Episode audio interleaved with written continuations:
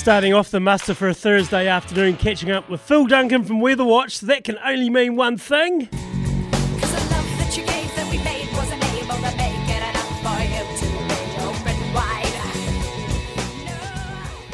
Good afternoon, Phil. We'll get through that song for you in the next couple of months.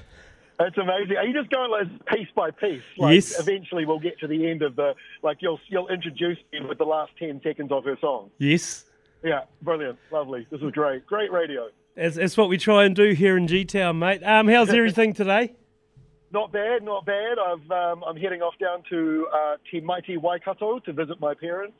So I'll be driving through dairy farms for the next hour or so, which I'm uh, looking forward to because I anything to get out of Auckland.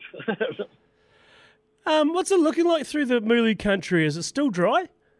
Uh, not as bad as it was. They, they got some really good downpours from the from the big storm last week. Um, lots of very heavy, thundery, squally ones. So uh, I think I, I don't think there's anyone really complaining about uh, conditions there at the moment, especially because it's so mild.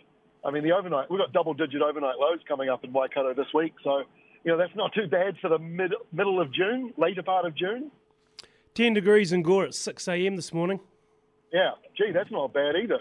Well, not after what we've had for the last couple of days. I reckon Tuesday afternoon was quite possibly one of the coldest afternoons I've experienced in Gore and living here for about three and a half years now.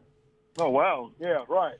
Yeah, well, yeah, that wouldn't surprise me. I mean, that was the first kind of proper wintry southerly we've seen. Um, we last year, I think, was frostier. We had some really big frost last year. I remember people down in Southland, uh, northern Southland and central Otago saying this is like a good old-fashioned winter from like the 70s or 80s or 90s. Um, speaking of, that sounds like a radio station. Um, so, so they've uh, so this year it's warmer because we've had a lot more wind blowing through. That's keeping temperatures up a little bit overnight. But the daytime ones this week, you're right, they were pretty tough. And we've got some cold days on the way still yet to come through for Southland. There's a lot of southerlies still kicking through. Yeah. Because this week has been this week has been the start of winter. Uh, snow showers last weekend quite through a lot of the province and in Otago especially. Lindis Pass was baked in snow as well. Just as a side note. which is you know great. Um, I got reminded by a skier from Queenstown. I think he works at the ski fields as well. Last Friday, um, that I was being too negative about the snow, and that there's a good side to it. And I was actually thinking, yeah, I was almost entirely thinking of farmers while I was doing these radio interviews, talking about how terrible the snow will be. And then there's yeah the other side of it, which is actually it was great news for the ski fields. Also good news for our hydro lakes um, getting all the rain and then getting all that snow, metre and a half of snow on the mountains. At some point, that will melt and come down into those lakes. Farmers can accept snow. Just you don't want to have snow through August, September, and, and mid July almost, because that's your calving slash lambing seasons, and that's when the crunch is. So if you can get winter when winter happens, and if you can manage to fluke your way through the spring, that's what we're looking at. Yeah, that's right. And, and and you know one of the things that's positive about this weather pattern we've got this year is there's a lot of variety to it, which means you know you, you can get a warmer change coming through, as you say, 10 degrees this morning, um, whereas uh, you know the other day it was about five degrees at lunchtime. So we've got this kind of. Um, I mean, I always say that New Zealand actually has a pretty short winter. It's about two months long. The rest of it is actually more like spring and autumn. If you look at sort of other places like Europe and North America and how their springs and autumns are, they can be very, very cold, like colder than our winters. Their spring and autumn can be. So I think that our winter's not too bad. Even in Southland, it can be pretty pleasant, and that's the reason why you know half of your listeners wear shorts at this time of year. Yeah, otherwise they're just. Oh, this time of year to give them credit though, they'll put thermal longs on underneath the shorts too. Oh, right, yeah, yeah, yeah. Yeah, you don't you don't want to overstate things. we when I grew up in Bay of Plenty, we used to have a farmer who uh, next door to us who, yeah, he, he wore a black singlet all year round, all year round, and we were 400 meters above sea level, so it wasn't exactly, you know, tropical in winter. So that was that was what I grew up around. Hey, just briefly, I want to touch on weather terminology. Who is the dork that come up with mostly sunny or partly cloudy? Well, see, m- mostly sunny's okay. Partly cloudy or partly sunny, that's very confusing. And I, we've tried to go out of our way at Weather Watch to remove that terminology, but I do still see it sometimes. Um, that's because we take data from IBM. Now, IBM, who are the world's most accurate forecaster, they are based, well, they- they're based all around the world, but they had an office for a long time, their head office was in Atlanta, Georgia. And I went there about 12 years ago, and I met with the uh, chief, the principal scientist who came up with their supercomputer that, that, that kind of kicked off this huge weather.com website. And he said to me, as a test, he goes, What's the difference between partly cloudy and partly sunny?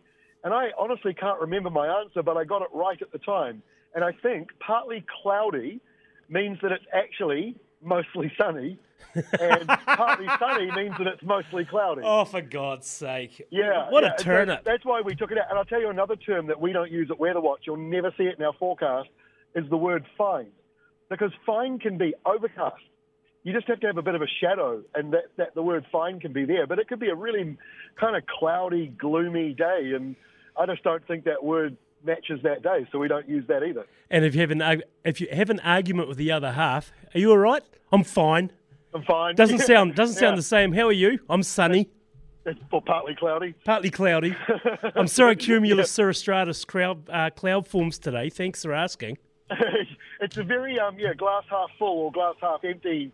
Although at least that's obvious what you're trying to say, I guess, when you're saying it that way. Whereas partly cloudy and partly sunny, I don't know. I just yeah, we're not a fan of that. So we're always trying to tweak Yeah. the terminology. Fresh is another one. The word fresh for the wind. Um, it's a it's an old uh, boating term. So you'll often see Met Service using a fresh, you know, fresh northerly.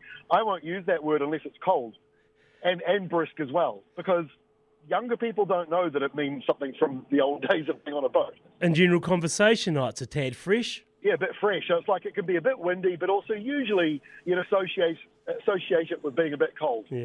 Hey, a rundown for the next week, Phil. Quickly, how are we looking? So yeah, we've got more southerlies on the way uh, with high pressure trying to come in. There's actually a really big high on the way through to uh, probably early next week, and it's going to have air pressure around 1040 hectopascals, which is amazing considering the low we had the other day was down to 930 when it moved away. So that's a 110 hectopascal difference. Um, that's just ginormous. does happen though from time to time. So this big high is on its way, and that means probably a bit of a cold southerly before it gets here, and then once it's arrived, frosty weather. So you'll see if you sort of look at the um, long range forecast at Weather Watch or Rural Weather, you'll see later next week it's uh, looking drier and um, probably a little bit milder by day, but colder by night. So it's not looking too bad. We're generally just in a winter mode for the next week. Yeah, I'm not seeing anything too major. There's uh, the, the, the biggest thing is po- probably actually to the north of New Zealand, a subtropical low, which could turn into a storm um, with gale force or even severe gale easterlies. But that's right up in Northland and maybe Auckland and, and Waikato. Doesn't look as though it'll even get into the South Island. So your your weather does look like you're leaning more towards settled and high pressure, but there'll be a few days of southerlies and still some showers and maybe even still some lower level snow flurries along the ranges before it fully kicks in. And just finally, calm variable winds. What does that mean? Well, that means that actually your calm variable winds is actually quite a good one because on certain days, calm, yep, you can have a calm like morning, but in the afternoon when the heat kicks in, you start to get a bit, of a breeze. In places like Auckland, where I live, I live on a peninsula, so I've got the sea um, for 270 degrees around my area. And um, and because it's also a bit of an estuary, so it's kind of got that muddy warmth to it. So in summer, um, a calm morning can have quite a strong easterly wind that picks up in the afternoon. So when a, when someone in those coastal areas sees calm variable winds, they know that it might be a bit breezy in the afternoon from a certain direction. So it's a good way to cover your butt. Yeah, pretty much. It's a good way of covering your butt, but also being more accurate than just saying calm or light winds. But light winds is a good one. But the problem with that is, again, yeah, you get a hot day in summer. If you live in a coastal area, that wind can be quite strong in the afternoon and blow your umbrella down the beach and all that kind of stuff. Phil Duncan of Weather Watch, thanks. We'll talk to you next week. Sounds good. Cheers, buddy. Phil Duncan from Weather Watch there. Um, next week, not looking too bad. I think the worst is over as to what we've had. A few frosts, a few negative ones in the overnight lows coming up. But um, yeah, it's not too bad. I think the worst has been for the next couple of days anyway. Um, next on the muster Thursday afternoon, Donna Hamilton from Beef and Lamb New Zealand.